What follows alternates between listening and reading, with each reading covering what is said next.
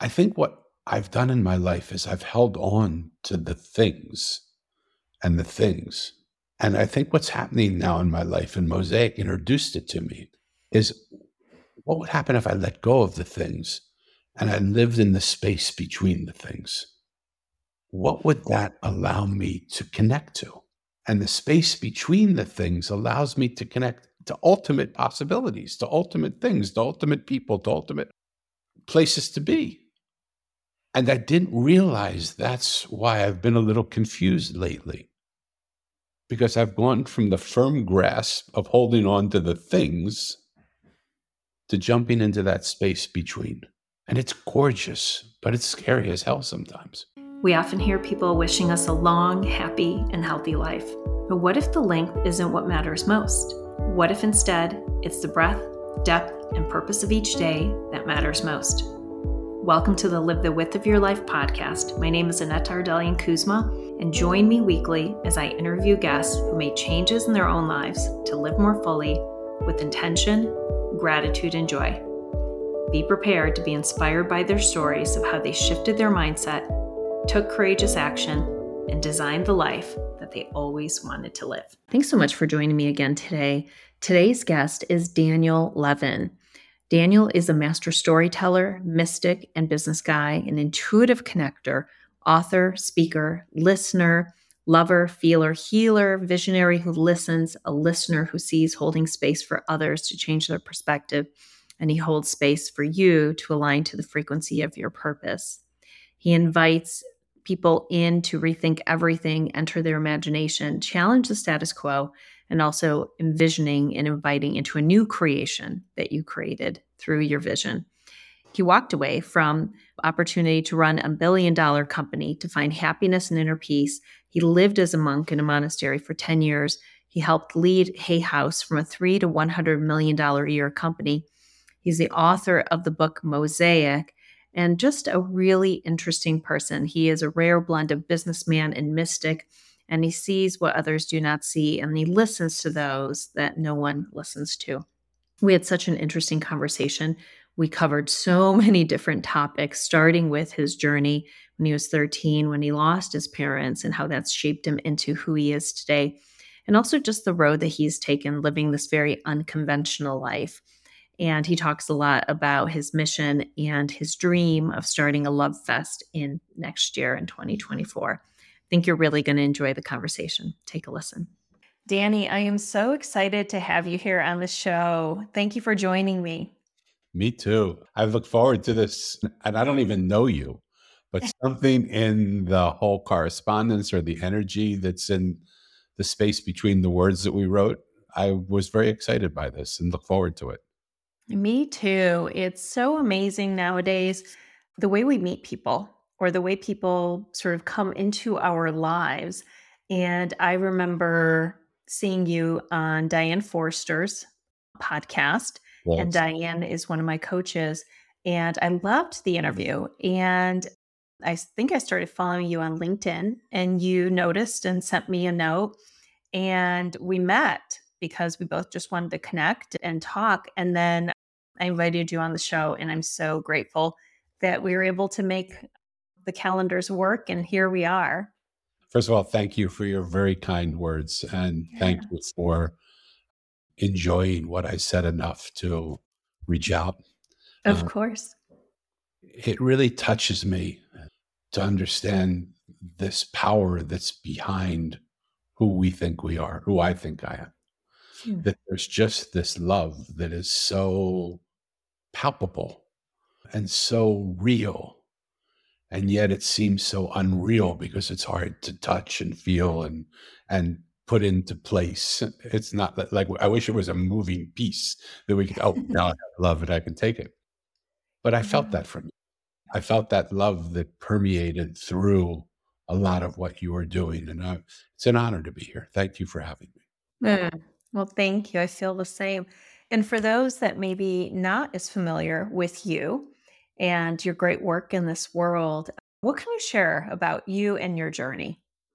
I love when I'm asked that question because I've done so many different things in my life.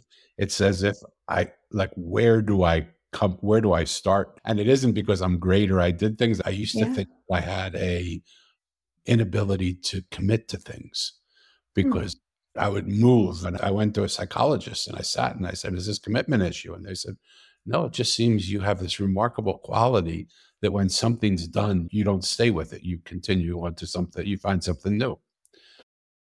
So I guess who I am is a little bit, and I've never defined myself like this one before. But I guess I'm an explorer. Oh, I love that. Yeah, it's totally new to me. So I have to try it on and see how it fits. But as I'm sitting here now, those are the words that I would say to describe me because I find a lot of peace in where I am, but I don't find the growth that I'm looking for sometimes in just this space. And being able to explore into the world, which we'll talk about soon in the love tour that I'm preparing for Yeah. and to be able to love and accept people, see them and acknowledge them and listen to them and hear them, that's been my biggest teacher. And that came from my developmentally delayed daughter. I'll pause. Otherwise, I can talk forever. So I'll pause there. No, amazing. So I love this idea of taking on new identities or exploring what it feels like to say, hmm, maybe I'm an explorer. So if we go back to your younger years and kind of now to where you are today, tell us about some of the ways that you did explore because you've lived by all standards, maybe an unconventional life. You've pushed Oh, through some very comfort zones. Yeah, share a little bit about some of those experiences and journeys. So when I was 13, I lived a very isolated, protected uh, life. My mom and dad were very caring about me, but very like, I don't know if they're helicopter parents now. That wasn't around, but they were always around. And it gave me such great comfort to know that I was that protected. And I loved that. But when I was 13 years old, my dad passed away of a heart attack making love to my mom. So you can feel the current of love even in his passing. And then two years later, because my mom couldn't bear to live life without the man that she adored, she left this world also on the exact same day at the exact same time, two years later. So I think even a rock would be influenced and moved by that. And I wasn't a rock, but I wasn't who I am. I was a scared young kid. But as I sit with the vulnerability of what those moments presented to me, I realized they gave me such a beautiful gift, not only in the love that they gave me when they're here, but in the space that they created for me in not being here. And I realized just now, a lot of new things are coming when I'm talking to you, which is really Mm. exciting to me. But I realized just now that what I just said is what I also talk about in language, that I'm interested not only in the words that you say, but the space between the words. And I only now put that back to my mom and dad giving me that.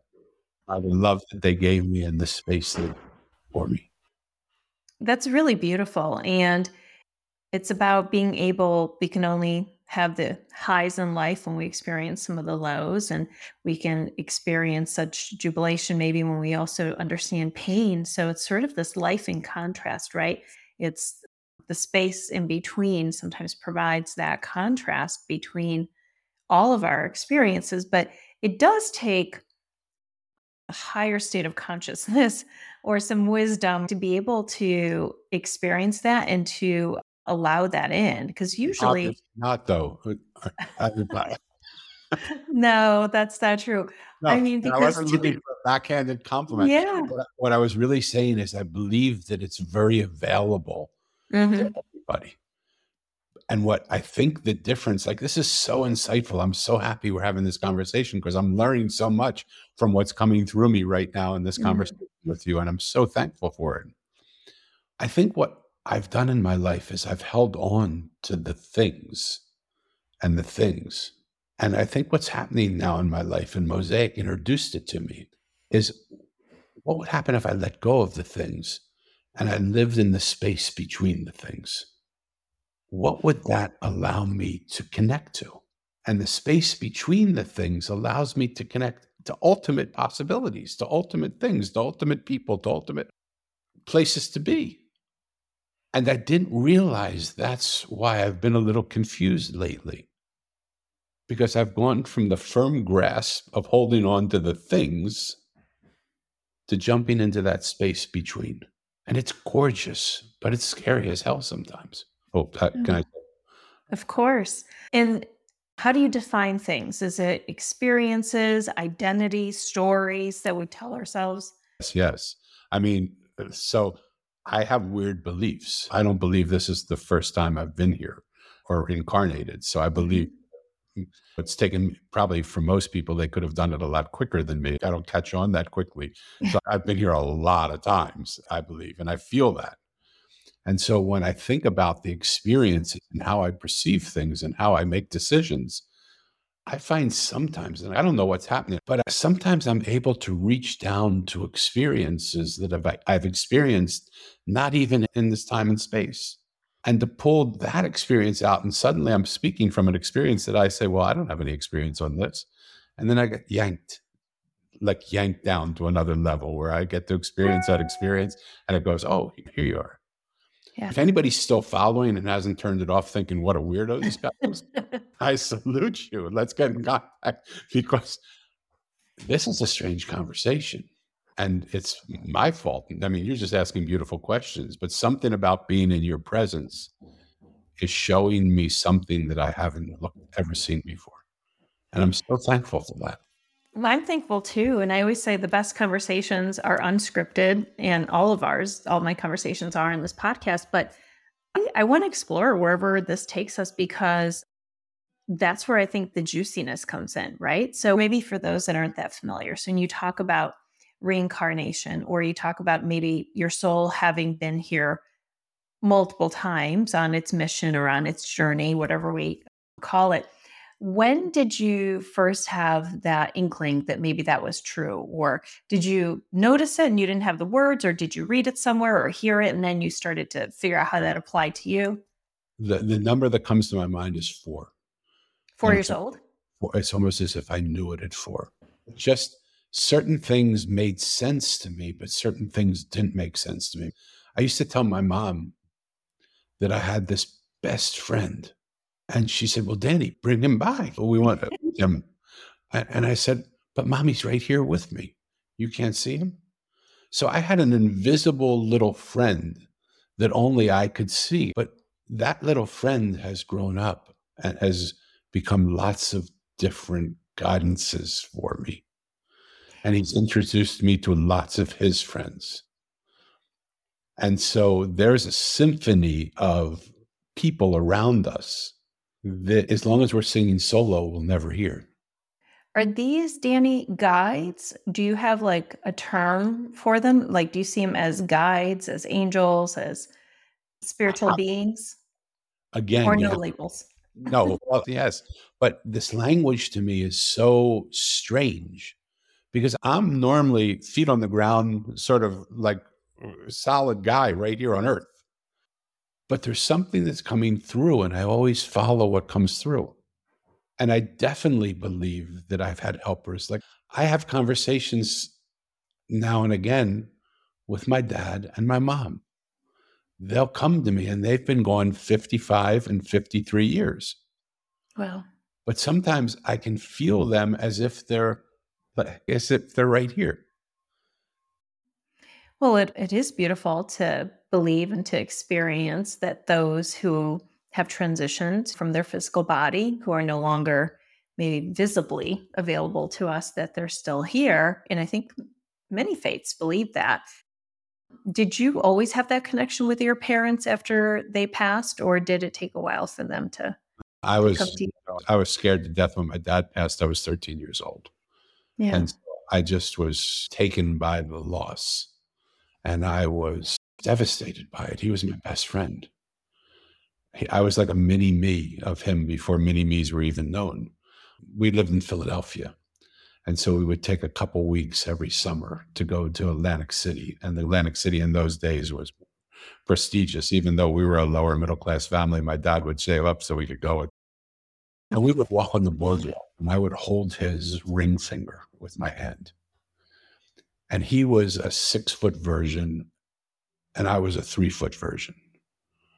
And people would literally stop and take pictures of us or look at us or laugh with or laugh. And I finally got so much that I said to my dad, Dad, are you like really well known? Like, why are all these people taking pictures of you? And he said, No, no, no, Danny. I don't think anybody's ever seen a three foot version of a six foot version so exact. the way we waddled, the way we smiled, the same. Was the way we made hand gestures was the same. And so we were walking, and it was literally like I was a midget of him. Mm-hmm. So now he was my hero. Yeah. He was my everything. And when he passed, I was devastated. And my mom was too, because my mom was just, they were absolutely in love. I'm so lucky to have been born into a family that was so loving and caring, at least to me. Yeah. But it's devastating to lose that. I think my whole life has been a search for that love that I felt in those days. Yeah. Have you found it? Yes. Multiple times, thank God. Right. Because it doesn't exist out here. It exists in here. In your heart. Mm-hmm. In this, in the love of this being. Mm-hmm. And the love of this being for me. I've spent so many years, I was trained to be able to walk into what people would call a perfect room. What does that mean? Everything was perfect. Everything was in place. Everything looked like it was just created in perfection. And I was trained to find 10 things wrong with it in 30 seconds. Who trained you? Who did this come from? I had a teacher years ago that was in the seminary. And so he trained me, and I said, Why are you training me in this? He said, Because you can't make something better until you know what needs to be made better. Mm-hmm. And for a lot of years, I did that. I was a great fixer. I was able to see immediately what was wrong with something. I was able to fine tune it. I was able to work together with the teams of people that I worked together with, and we were able to adjust it and fix it. Until one day I realized, oh, who wants to be a fixer? I don't want to go around fixing things and fixing people. That's not my job. There's a guy with a big G on his sweatshirt that does that if it needs to be done. But all I really want to do is I just want to love people. I don't want to fix them. I want to love them just as they are. And my whole life changed in that moment. It's really strange that someone in seminary would want you to identify things that are wrong. It's almost like a judgment, right? Do you believe that things are perfect, that anything is actually made perfect? I believe things are just as they are. Mm. I believe all those definitions come from my own mind, which yeah. is probably better turned off than on. Yeah, well said. Danny, so you're this young man. Did you have any siblings? Were you um, when your parents passed? a brother four years older. Okay, so what was your journey like after your parents passed? It is unbelievable because my mom had a sister we lived in the East Coast of the United States. My mom had a sister who married a man and they lived in the Midwest. So when my dad passed away and then my mom passed away, my mother's sister said, You'll come and live with us. Well, she married a man who became a household name. So we went from a lower middle class family to this elite upper class family. And my brother couldn't last there. He was going to college, and my uncle said, You're not doing well in school. If that college is taking you, I can get you into a local college here by us. So you'll be around us. Well, you'll be here. My brother said, There's no way I'm going to do that. And so he he left. Yeah. And so now at like before 15 something, I was living with my mother's sister and her husband but we didn't know them very well because they lived now the world's smaller but yeah. coast to midwest was like you know going to germany and so we had never spent time with them we didn't know them they didn't know me and to their credit they did as good as they could possibly do and they gave me love maybe I should say they definitely loved me, but it wasn't the love that I was looking for. It mm-hmm. wasn't the love that obviously I received from my parents. And mm-hmm. I have stepkids now. I have a daughter. And so I know the love of my daughter is different than the stepkids. And as much as I want to say, no, I love them all the same, my daughter is in my in her and in me. And I love her. I just love her. Like there's nothing she could do that would make me not love her. I love her. And so they seen what they were presented with they did everything they possibly could, but my uncle loved people by making them successful. That was what was important to him. And in any other time in my life, I would have run to that like a magnet pulling me like crazy. But when my mom and dad passed away and I was grieving, and I was in that pain of wondering why a 15 year old kid would lose his dad and his mom two years apart on the same day on Independence Day. And I was wondering what the answer to that question would be. Mm-hmm. And someone was trying to teach me business success. It was just the right message at the wrong time for me. And I'm still thankful to him for trying and putting it out there, but there was like zero receptivity in me at that point. I could care less about that. Yeah, isn't it interesting? when big things like that happen to us, very significant moments in our life, it does give us a completely different perspective. Complete. And right? I yes. mean, because it just allows us to shift to the more spiritual or to what is more important to us in that moment. And so I know that you went on to work at one point for Hay House. Yes. Which is a place where I'm sure you probably encountered many amazing writers because so much good work has come out of Hay House. How Absolutely. did you find yourself there and what were some of the biggest lessons from working there? I met Reid Tracy, who ran Hay House. It's Louise company, and she was involved in some of the decisions probably. But Reid was the brains of the company. He knew what to do and I met him at a book show. I was there with a small publisher that was part of a yoga community that I was a part of. Somehow we just liked each other. I went to him and I said, We're doing about half a million dollars in sales right now, and you're doing $3 million. I believe in going to the next step and asking people how they got from this step that I'm on to this step that they are. Would it be all right with you if I came down and I treated you to lunch and we just spent some time talking? Yeah. And he said, Of course, come on down. I would love that. And so I came from Northern California to Southern California, and uh, we went out to lunch together. And we just had a beautiful conversation. He was like the piece of me that I didn't have, and I was the piece of him that he didn't have. And I don't know, I'll still admit that. I don't know if he would admit that to this day, but that but that was what made us great. And towards the end of that conversation or another conversation we had, he just said, I know you're with this community. I know you're a part of that.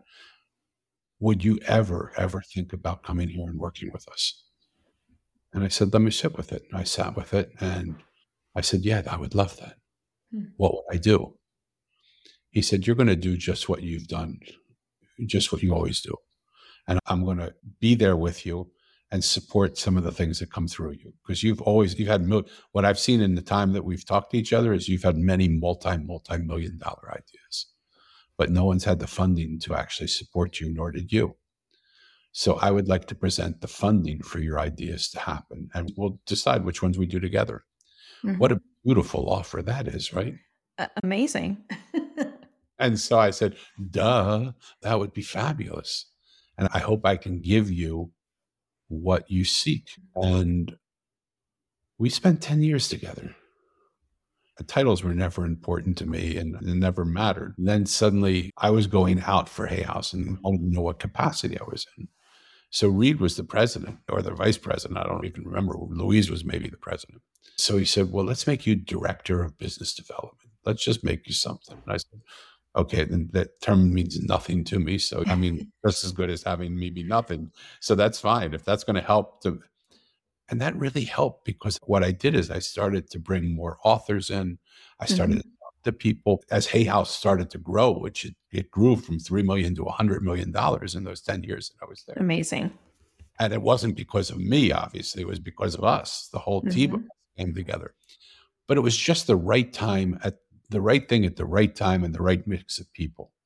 And we all were not super important. We were all just a bunch of people having fun together, creating something that was magnificent. And it was magnificent, it really was. Mm. So many amazing authors have come through there. I mean, we've got Dr. Joe Dispenza, I think, from Hay House, and of course, Dr. Wayne Dyer and Gabby Bernstein and Marianne Williamson. So many. I mean, the list goes on, but like you said, it was interesting. Like, what do you think has changed globally as you think about sort of human consciousness from when you first started working there and over the 10 years to go from 3 million to 100 million? Do you feel like suddenly spiritual topics and mysticism, people were more open to reading these types of books? Yeah, I think they were, but I think it's a lot simpler than that. Mm. I believe there was a dearth in human behavior. We stopped acting the way we knew we wanted to act. We suddenly became smaller than we used to be. We suddenly had more stress in our lives. We suddenly had all these things coming that were pinning us into a smaller place than we occupied. And I think there was just something about being treated with kindness and love. It was just to love people hmm. and hold them up into the light. And so what we put out comes back. And we started to draw people that were just loving people and wanting to help people. And it became just absolutely magnificent. And there was also people were getting more frustrated, people were stressed out more, people, all those things are true. I don't think anything had a change outside. I just think when people feel loved and respected and listened to and heard and seen and acknowledged, they changed and they want to be around that energy. I do. Of course. Yeah. So it sounds like you're saying you feel like the authors and those creators gravitated towards Hay House because of what you guys were creating. But then that energy yeah. somehow still had to make its way out into the community and into the masses. Oh, yeah. Well, Hay House was really good at that. I mean, that was Reid's brilliance. He was really good at knowing how to get a message out to people. And I don't mean to say that we were the big light on the hill and people found us, because there were all, most of those guys we went after. And we had to deal with book agents and people like that. And we were nothing at that point. I mean, we were just getting to the place of being somebody. But yeah. I remember going into this really well known book agent in New York. And before that, I was sitting in a cab and we were stopped at a traffic light. And there were probably a thousand people on every street corner. And I just happened to look out and I thought, isn't this ironic? I bet if I were to stop the cab right here and go up to any person on any one of those corners and start to talk to them and ask them about their life, I bet we could have a New York Times bestseller. that. And so when I walked into this, I just come from that experience and thought process that it was and I walked into the snooty, so important book agent wanting to fight me about why this little known company, Hay House, have the right to publish their Messiah. And I just looked at her and I said, because we're different, because we're not like you, because we actually live what your author teaches. We make business from it too, don't get me wrong. We do good business. Yeah. But Business comes as a result of the way we are, the way we treat people, the way we love, the way we take care of our authors. Take a list. Here's a list of every author we have. Call every one of them. Don't believe me, ask them what they think. And I was confident enough to know that because we knew our authors. They were our friends, they were our family. We did everything we could to take care of them, and they still do. I haven't been involved for a long time. So mm-hmm. I do think some of the heart has left a little bit, but in the publishing world, they're a messianic light of love. messianic light of love. so, Danny, I want to shift gears just a little bit. I want to talk about the book that you wrote, actually, which I just finished. I loved it so much, called The Mosaic. Thank you. And it's a beautiful story. And would you say it's, well, actually, I don't want to label it. Tell me about when you wrote it, how you got the idea to write it, because I do see some parallels to your own story. But what could you share with folks that maybe who well, haven't did a good it? job of slipping in. Would you say yeah. that character is really your? uh, and the answer is yes. Of course mm-hmm. it is. I've lived a very peculiar life, and I'm in love with the life that I've lived. I've had tremendous highs, and I've had really, really, really deep lows. I've been able to sit at the dining room table of some of the richest people in the world and on street corners next to some of the poorest that have ever existed. And there's something about the experience of that diversity, something about the contrast and those things mm-hmm. that made me wonder why does one person get to be that person and the other one get to be that person? And then as I was thinking about it, I realized that really doesn't matter to me. That's not really, who cares? What I want to know is is that person that is the richest person in the world happy? And is the poorest person in the world happy? And have I met people that no matter what their economic status, no matter what their religion, no matter what skin color, no matter what faith, no matter what border they live behind, blah, blah, blah, blah, blah, till the end of time, have they found a way to be happy? And have they found a way to have inner peace? And so some people said you should write a book. And I thought, oh, what am I going to write? I worked at a self help publishing house and I don't believe in self help. I don't you believe don't? I, no, because I don't believe anybody's broken and we need to fix them. That's that fixer mentality that we yeah. were talking about. I just wanted to be a lover. I wanted to just love and adore people and honor them. And I ended up saying, I'm not going to, I wrote a self help book and I gave it to somebody and they said, Danny, this is brilliant. Your ideas are brilliant, but it's just not you. You are not this person. You don't believe in self help. It's not that I don't believe in it, but it wouldn't be what I would want to write about. So I said, What are you talking about? What should I do? And they said, I think you should write a fable. I said, Hold it. I'm like a big, gruff guy. Like, I'm a guy guy. I'm not going to write a fable. And as I was fighting it, I sat and I said, Hold it, why not? What I am is a storyteller. And a fable is a story, a collection of stories. And why not just listen to what you're being told to do rather than always blah, blah, blah, blah, blah, blah, blah. And I did. And I sat with it. It took me three years to write that book. I thought it would take six weeks. why uh, what was your process like for writing, and why do you think it took longer? My process was that I think I'm very good with words. People have always said to me, "You're very talented with words. The way you write moves people. The way you speak is mm-hmm. very understandable. It's clear." Like I've spent a lot of time making difficult things simple. That's been a big mission of mine for myself because, again, I'm not the smartest man in the world. So I try to make it as simple as I can so that I can understand it. And so when people said you should write, I thought, okay, how can I make a simple story that was so innocuous, not innocuous and boring, but innocuous in message, that it didn't just beat people over the head with the message. It just sort of walked by, not even looking at the person and drop something in front of them. And I don't know that I was successful in that or not because I think I'm have a little bit of teacher in me, and I think so somehow I integrated teaching into it. But people have been touched by it, and I often say it isn't the words; it's the space between the words. That if you're sensitive enough to just quiet down and still some of the noise that goes on in this beautiful mind of mine or yours or whoever's listening, and just what would quiet sound like? And what sounds would quiet tell me if I could only pause and just listen? So, did you have practices that you did before you wrote? Like, did you get yourself into that space of quiet in order to be able to get these downloads of what you were going to write next? Yes, I did. And I thought I was doing such a good job.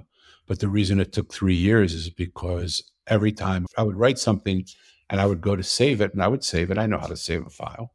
And the next morning I would wake up, it wasn't on the computer, it wasn't saved, it didn't have anything. And so finally I would go to my wife and I say, I don't know what I'm doing. I'm like jinxed. I mean, I know how to save a file. and I said, Will you save this? And then I said, Will you save the book when it's done? And she did. And everything was saved. And the next morning my computer crashed. And I was able to regain everything except the mosaic story. So weird. And I thought, what in the expletive deleted is going on here? Yeah. Because this just doesn't seem right. This is such a beautiful tale.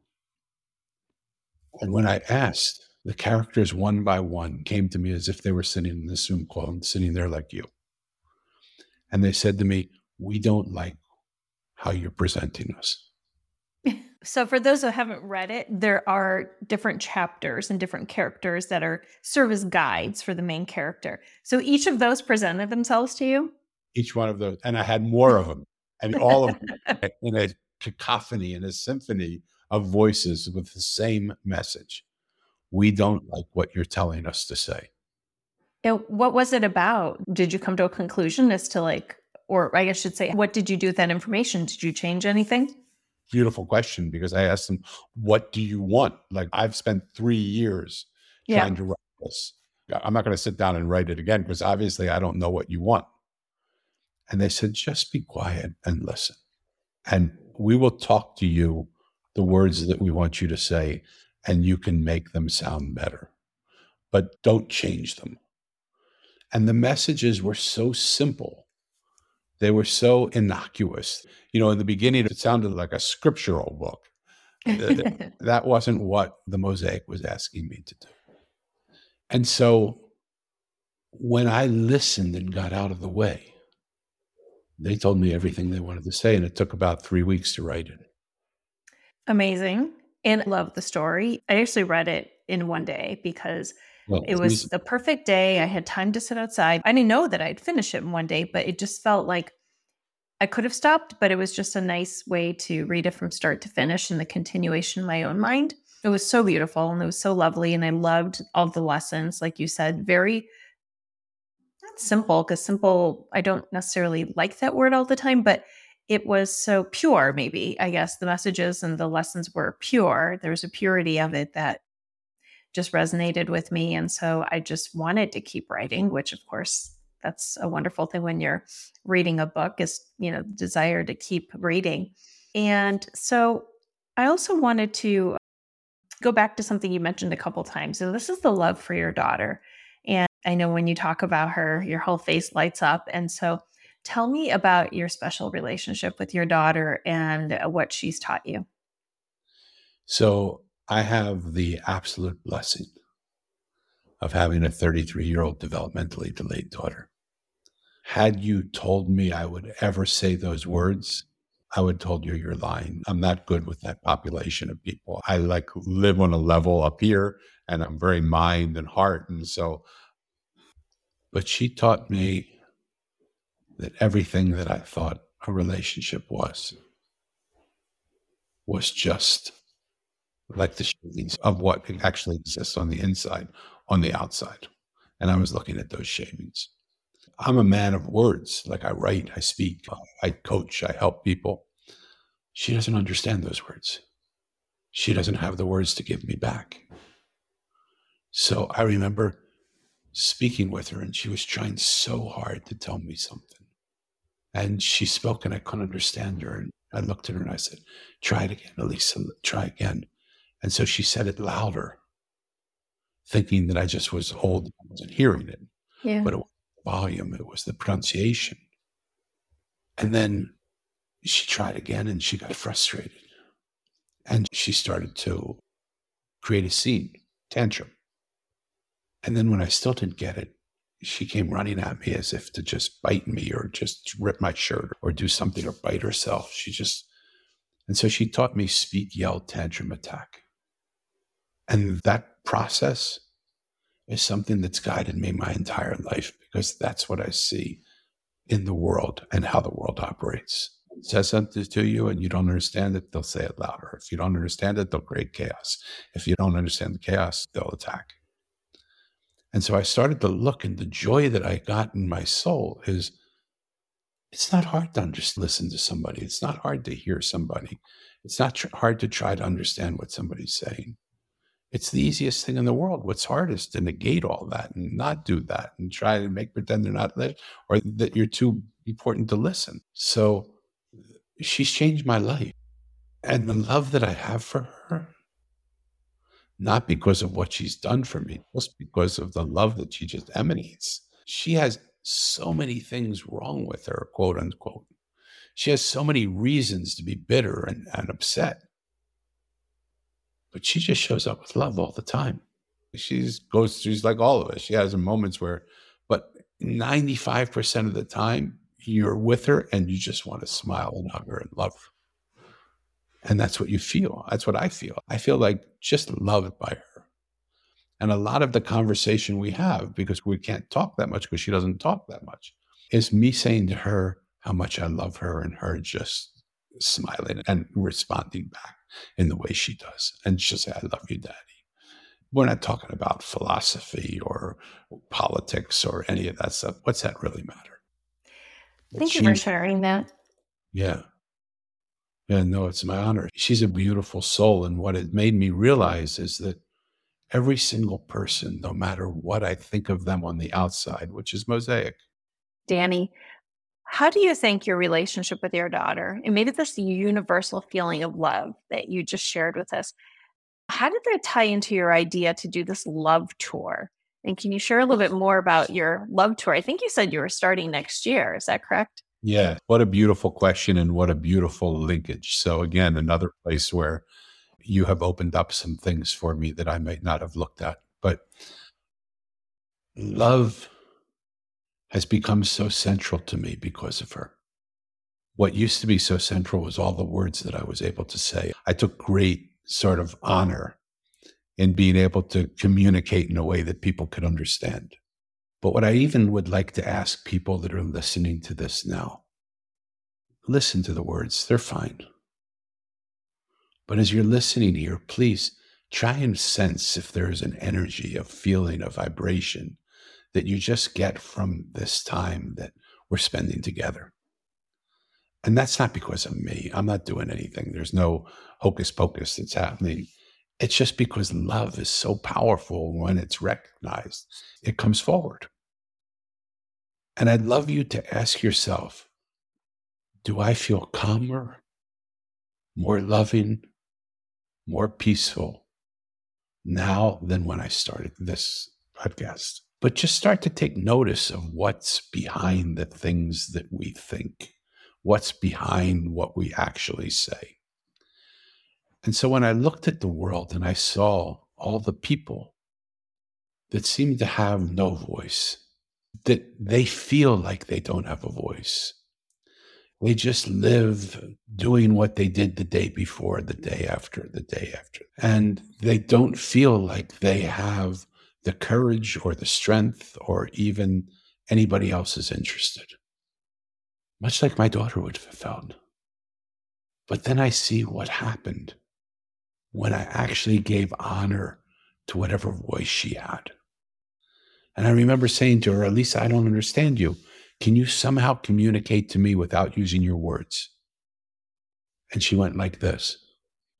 She pointed to her head. She pointed to her head. And she said, I am daddy. And I said, What the heck does that mean? Are you putting thoughts into my head? And she started to laugh uncontrollably. Like finally, 15 years, 16 years of trying to communicate this message had finally gotten through to me. And she went, Yes, daddy, yes. And she was so happy that she had actually made a conversation with me that was not with words. That's what I want to do when I go out. We don't need to tell people to love one another. That message has been overwashed. I mean, I don't think you can ever say it enough, but it seems to have lost its effectiveness. You know how when you find something to say and it has immediate impact, and people go, Whoa, what just happened? Like I've had a couple of those moments with you right here. Those are so sacred and so special. But when you say, Oh, God is love, or isn't it beautiful that we can love each other? It sort of becomes so much like white bread on a sandwich that you just forget that what you're really saying and the meaning of it. It all sounds right. They're the right words at the right time with the right inflections. But what I'm really looking for is how do I impact people? How do I sit on street corners with homeless people and in boardrooms with executives? And how do I ask them what would happen if love became the first priority, not the last, or the third, or the fourth, or the eighth, or whatever place you put it at? And how do you want to see? Like, what do you see in the world? What would you like to see changed? And how would you go about doing that? And I just want to collect that data. And I want to be able to present that data, and not for science papers or awards or things like that. I want to present it back to the people. And I want to create this thing that I'm calling the Mosaic Swarm. And I'm going to ask people to sign up for the program. And there's a financial obligation to that. But I think that financial obligation is affordable. I'm going to ask for $1 a month because what I want is for people to be able to be a part of something. And I want to be able to take that $1 a month from millions of people and then be able to have those millions of people decide what it is we want to work on and have those millions of people invest their millions of dollars, one dollar at a time from them to go about solving the problem they want to solve. Will it work? I have no idea. But I don't see what we're doing now working exceptionally well. How is it possible we can be the most advanced species in the world and be so primitive? Even primitive humanity was more loving and caring than we are sometimes. Yeah. How is it possible to walk past a homeless person and not give anything? How is it possible to spend time yelling and fighting and screaming and defending and protecting rather than loving? I mean, how is that possible? That isn't the world that I thought I wanted to be a part of. So I have two options. I can either leave this world or I can try and affect this world. And the more that I speak to people about it, the more I find people have just lost the belief that that's even possible, but they want it. I love Steve Jobs. He said it's those ones that are crazy and all the misfits, all that saying is, which I love. They believe that they can change the world. And because of their belief, they do. I'm looking for the lovers. I'm looking for the people who relate to what I'm saying that will invite me to where they live, not their homes necessarily, but uh, maybe even couch surfing on their homes. But I'll be in a van. I'll be in a place where I can live. And I just want to create circles with them and their friends. And that's not, we're not going to have orgies and things like that. But just the sense of how would our life look like if we would love and accept each other, listen to each other and hear each other, and see and acknowledge each other. It just is not that hard. If it worked for a developmentally delayed girl who can't speak, I believe it can work for you and me. That's beautiful. And I can't wait to hear more about it. So, Danny, thank you so much for this conversation. And I have a final question that I ask all guests, although you and I could talk for hours, and I'm sure we will. How do you live the width of your life?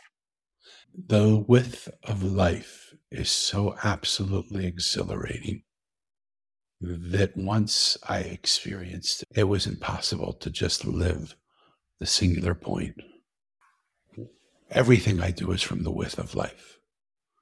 The fact of this tour, of trying to create this mosaic community where people just love each other, is just connecting one piece to another piece to another piece until we, as a world, live in peace. Not in pieces, but in peace. And to me, that's the width. Like, what did I say to you when we first met? I don't even know if it was on the air or not. I hope this will be the beginning, not the end. That's right. The width of life is to say, how do we make this? Is there space to make this wider than it is right now? Thank you for sharing that with us. And how can we best support you? If anything that I say touched you, if anything I say resonated with you, I'm sure you'll have my contact information. Please reach out. I'm looking now to see are there places where people would like me to come and to sit with them, not to teach, not to lecture, but just hold the space for circles of love. So I will reach- include all of your details in the show notes for folks to absolutely reach out. And I also want to include a link to Mosaic because I do think it's such a beautiful book. Thank you. I'm more interested in just how do we create a virus of love that is unstoppable. And with that, thank you. Thank you for the love that you share so freely, Danny, for your presence during this conversation. I cannot wait to see and hear more about the Love Tour. And uh, yeah, I will include all the details in the show notes so folks can find ways to reach out to you and to work with you. And thank you for the great work you do in this world. Thank you. And thank you so much for having me on your show. It's been an honor to get to know you a little bit.